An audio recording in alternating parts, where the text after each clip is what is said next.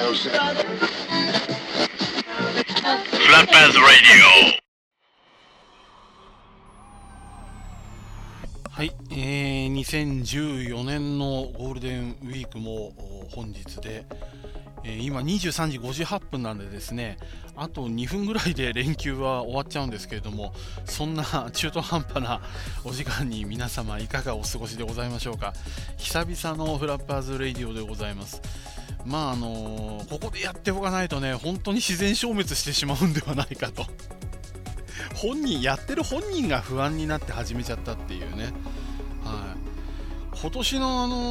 ゴールデンウィークはあのいわゆる飛び石ってやつで前半に3日間、えーで途中3日間のこのいわゆる普通平日をね挟んでで後半4日間。ということは途中のその空いてる3日間のところで有給を3日取った人は10連休っていうね。いたかそんなやつっていう気もしますがどうなんでしょう？最近はそういった3連勤のところに有給を取るようなつわものっているんでしょうかね、うん、ちなみにあの私はあの、えー有給がですね残35日っていう。えとうちの会社は40日でえー何ですか満期というか あの上限がね40日なんでもうちょっとでですね上限に到達してしまうという全く有給を使ったことがない、えー吉田ですけれどもね有給使えるのちょっと羨ましいなみたいなそんなところはあるんですけれどもね。でもまあなかなかあのー休みだからといってねずっと あの家にいるのは難しいかなと。例えばあのー東京ねあの地震があったじゃないですか。えっ、と5日の早朝になるんですかね。5日の早朝に東京震度5弱というすっげえ地震があって。であの吉田家はですねさ3人あの両親2人と私とね、えー同じ家に住んでるわけですけれどもこれがですねそれぞれがお揺れてるな。結構すげえ揺れてるな。でも誰か逃げ出したら俺も逃げようみたいなですね。なぜか3すくみの状態になりまして誰も結局起きてこなかったっていうね。絶対本当に地震が起きたら真っ先にあの壊滅的なダメージを受けるのは吉田家なんじゃないかって思うんですけれどももう本当ね5時18分に地震があったわけですよ。でもうあの私は起きてましたからね その時間ね。うん。お来た来た来たちょっとちょっとちょっと長くねえかって 結構揺れてねえかとか思いながらね。うんこれはもう4以上は確定だわと思っていつもすぐ確認しないんですけれどもラジオとかつけてね確認したら、えー東京23区が震度5弱ということであれはなんか東京23区の下の地盤がね柔らかいからその伊豆、えー大島近海でしたっけ？震源地がね。だからあの東京23区がその80キロも離れているにもかかわらず震度5弱と。まあそういうね、えーお話でありましたよ。完全なる受け売りでありますけれどもね。はい。でほらそんなことがあったんでうちの会社の入ってるビルっていうかうちはあの中古で買いましたが自社ビルなんですよね。でその地震震度5弱の地震によって防火扉が一つあのロックが外れちゃったんですよ。外れちゃったらねそのいわゆる管理人室から警警告音アラームがねビビッピビってずっと鳴ってたらしいの。鳴ってたらしくて。で昨日の夜かなあの休日出勤をした人が僕はちなみにその前の日と前の日も前々前々って言わねえや。前の日も2日前もこの4連休は結局今日入れて3日間であの会社行ったんですけどそのたまたま行かなかったね。3日目のところにあの夜行った人がいて。であの警告音が鳴ってるってメールが入ってて。ああじゃあ分かりました。じゃあ今日あの見に行きますからということでね、うん、会社行ったらあのまたその会社の中にあの住んでる人があのいてですね。でこの人が今頃あ今頃って今日になってあたふたしちゃって。でセコムとか呼んじゃって。でセコム来る前に俺がアラーム止めちゃったみたいな。もうもうこの完全にちぐはぐなね。さあ本当迷惑な迷惑なあの会社だと思うんですけど、はい、そんなんがあったりしてですねなかなかおちおちね落ち着いて休んでられない。まあどうなんでしょうね。あの私会社行くのに自宅から1時間半かかるんですけれどもえーと、ビルの管理責任者は私なんですね。だからビルで何かあると一番最初に連絡が入るのは私なんですよ。あのー、そのセコムだとかねなんだとかがやってきて連絡を取るのは私なんですよ。そうすると例えば私が休日で自宅にいたらですね今向かいますって言ってから1時間半かかっちゃうわけですよね。これはやばいんじゃねえのってあの密かに思ってるんですけれども、あのー、ただ問題なのはあのー、そのビル管理手当っていうのが私の給料に入っててですねこれ結構でかいんですよ。これ管理責任者じゃなくなったら俺給料減るんだなとか思ったらですね文句は言いたいんですけどあんまり文句言ってその管理責任者じゃなくなるのもちょっと嫌みたいな。完全に小市民志向ですけどね。えっ、ー、とそんなんがあったりしまして、うん、であのー、ブログなんかにもちょっと書きましたけれどもこの春ですねその北九州に本社を置くあの私の勤めてる会社はですね東京支社なわけですけれども東京支社はですねあの大激震に見舞われることになりまして、うん。あのー、私は総務の人間なので私の上司っていうのはあの支社長なんだよね。うん、で支社長っていうのは今までその全体の会社でいうとこの常務がやってたわけ。でえー、っとまあ実は年齢的なことを言ってしまえば、えー、っと今年64になるんですね。で60で定年なんだけれども自ら例外となってですね会社にとどまっていたわけ。で予定ではあと2年ぐらいねあの会社にいてその間に次のその組織づくりをしようみたいな、うん、ことを考えていたわけですよ。人事権を持ってたわけ。で、あのー、その一方で、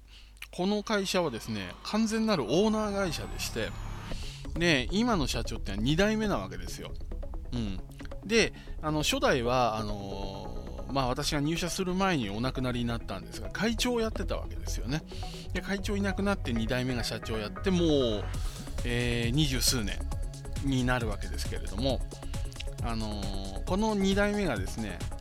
3代目をこの度 この度っていうのも変なんですけど今年に入ってからですねあの3代目が入社いたしまして、はい、で入社入社即営業本部長というすごい肩書きがつきましてですね。まあ入社する前から社外取締役だったんですけれどもね、はい、つまりまああの入社したその瞬間から役員でかつ営業本部長だったんですけれどもえー、っと役員ですからね役員人事っていうのはこの株主総会で決まるわけですよね。でえー、っとえー、私どもの会社の株主総会っていうのはですね5月16日なんですけど今年ね、えーと、行われるわけですね。北九州で。で行われるんですけれどももうすでにその内定が出ましてこの営業本部長が東京支社長になることになった。まだ若干32歳なんですけれどもね、えー、なってしまうんですよ。つまりまあ、今の支社長の半分の年齢の人が、あのね、次期支社長と。いうことになったわけです。じゃあ、その今まで支社長だった常務はどうなるのと、なんと引退というね 引退することになりました。す、べ、ての職を辞すというですね、えー、ことになりまして、えー、5月の1日をもってですね、まあ、その社内的にはもう引き継ぎが行われちゃって、えー、次期支社長っていうのがですねもうちょこちょこと動き始めてるわけですけれどもで まあ同時にですね、えー、東京には支社長の次に副支社長っていうのがあのいるんですがこの副支社長っていうのが、えーまあ、長らく役員待遇っていうのをやってて、役員待遇そのものの職会がこの廃止になりまして、以降ずっと部長職をやってたんですけれども、えー、だから副支社長兼部長みたいなね、えー、ことになってたわけですけれども、これがあの支社長になった。あれ？いやいや、東京はもう支社長決まりましたよね。そうです。だから東京にはいないんです。ね、えー、東京の副支社長は大阪の支社長になったということで、なんと大阪に行ってしまうことが決定しました。つまりこの春ですね、東京支社は支社長と副支社長が、これ噛んでますけど、支社長と副支社長が両方とも交代してしまうという、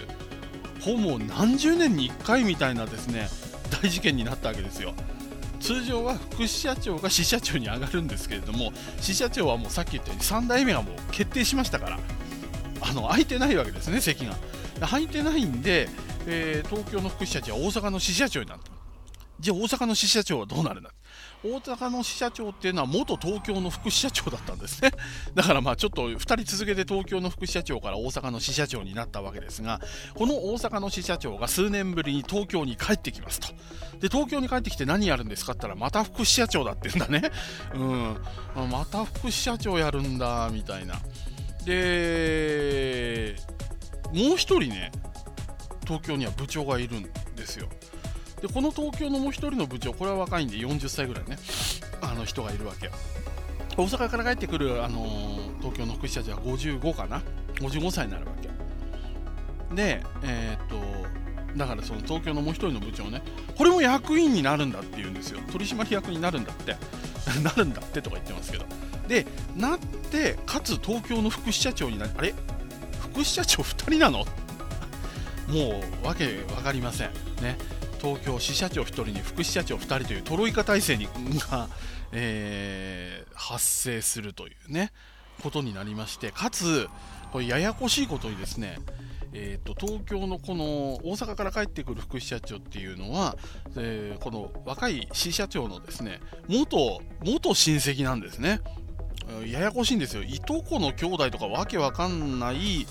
親戚なんですよ。もしかも元なんですよ。なんで元かって言ったらこの副社長がもう離婚しちゃったから。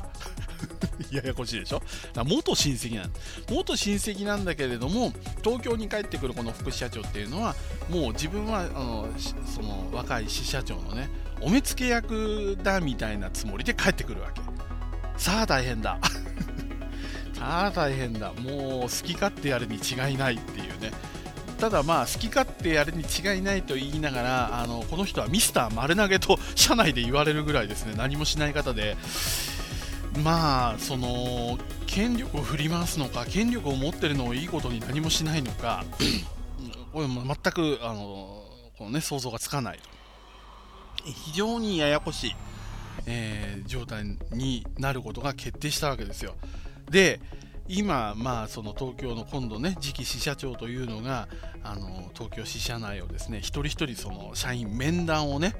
行って次の体制をどうしようかとなんか一応考えてるらしいんですけれども、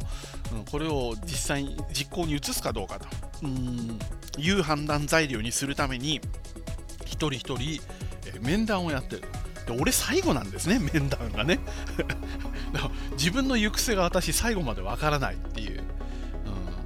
ちなみにですね、昨年の今頃の時点では、私はこの3月で、えっ、ー、と、昇進するはずだったんですね。今課長ですから、その次の副部長っていうのに昇進する予定だったんですね。もう、内々時ぐらいから出てたんですけれども、えー、その人事を決めたのは引退する常務だったわけですよ。でこの人が引退することによって私の昇進もなくなったわけです、とりあえず。なくなったわけですね。えー、また当面課長やるのかしらとかね、あのー、思ってるんですけど、まああのー、そういった肩書き的なことでいくと、まあ、副支社副支社長兼部長ということにならなければ部長という席が2つ空くといえば空くんですね。開くんだけれども、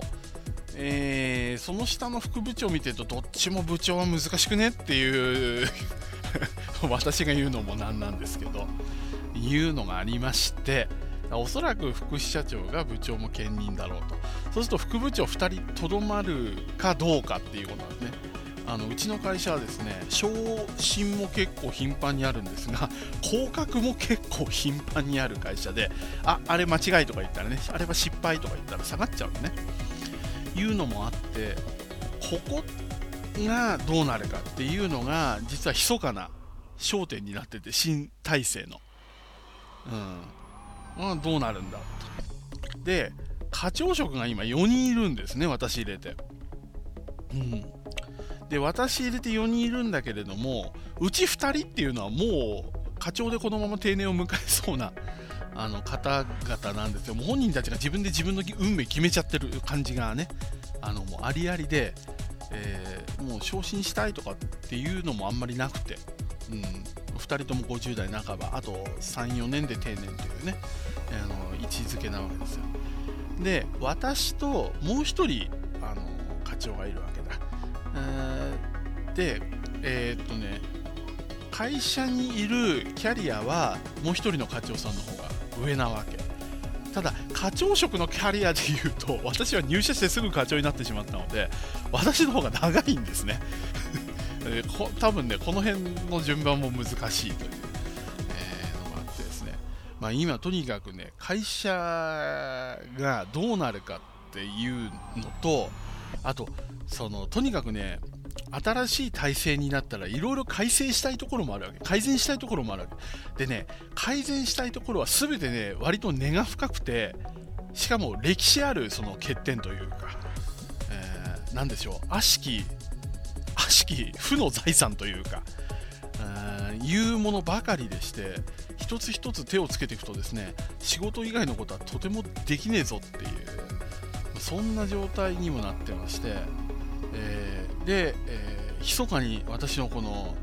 ダーツ的戦略にもですねこれが影響しておりまして、えー、と5月の15日からリーグ戦がスタートすることがさっき分かったんですけれどもほぼ5月は間違いなく参戦できないというね、えーえー、ことで6月もどうだろうか。で6月入っちゃうともうレギュラー的にも6月はですね目玉商品うちの会社の目玉商品の制作が前半にあってで前半のうちに多分発売をしなきゃいけないんですね。で私もそこのチームに関わっているので6月の前半も多分やばいんじゃないかで6月の後半から7月の前半っていうとですねまああの健康診断の段取りやったりあの例年ですと社内旅行をセッティングしなきゃいけなかったりするんですな、うん、でここのところはそのトップが変わりますから社内旅行をやるかどうか、それ自体をやるかどうかっていう、まあ、ちょっとね、大阪から帰ってきた人がやりたがるような気もするんですけど、やりたがっちゃうと、そこの障害も私がやるので えと、ここも潰されるでしょ？で、8月入るとでっかい会議があるんで、えー、この会議の根回しだとかセッティングやって、えー、そのまま8月の後半からキャンペーンとか言い始めちゃうから、ちょっとどうするの私っていうね、私何もさせてもらえないのとか言いながら、えっ、と、この5月の31でしたっけね、え、MJ に、MJ に参戦することになりました。もうね、この参戦もいろんな経緯があってここじゃ言えませんけど、ね、言えないのかよ。言えないようなことがあれやこれやありまして。まあまあ本当に参戦させていただくというのが最もぴったしな表現というね。もうそんなんがあってその話はまたいずれしましょうかね。はい、えー、そんなんでですねもうそろそろお眠なあ吉田ですね、えー、明日から普通の社会人になるために頑張りたいと思います。えー、それでは皆さん連休今日で終わりでしょうから明日からまた頑張っていきましょう。フラッパーズレディオまた来週お耳にかかりたいと思います。お相手は吉田フラッパー豊でした。さよなら。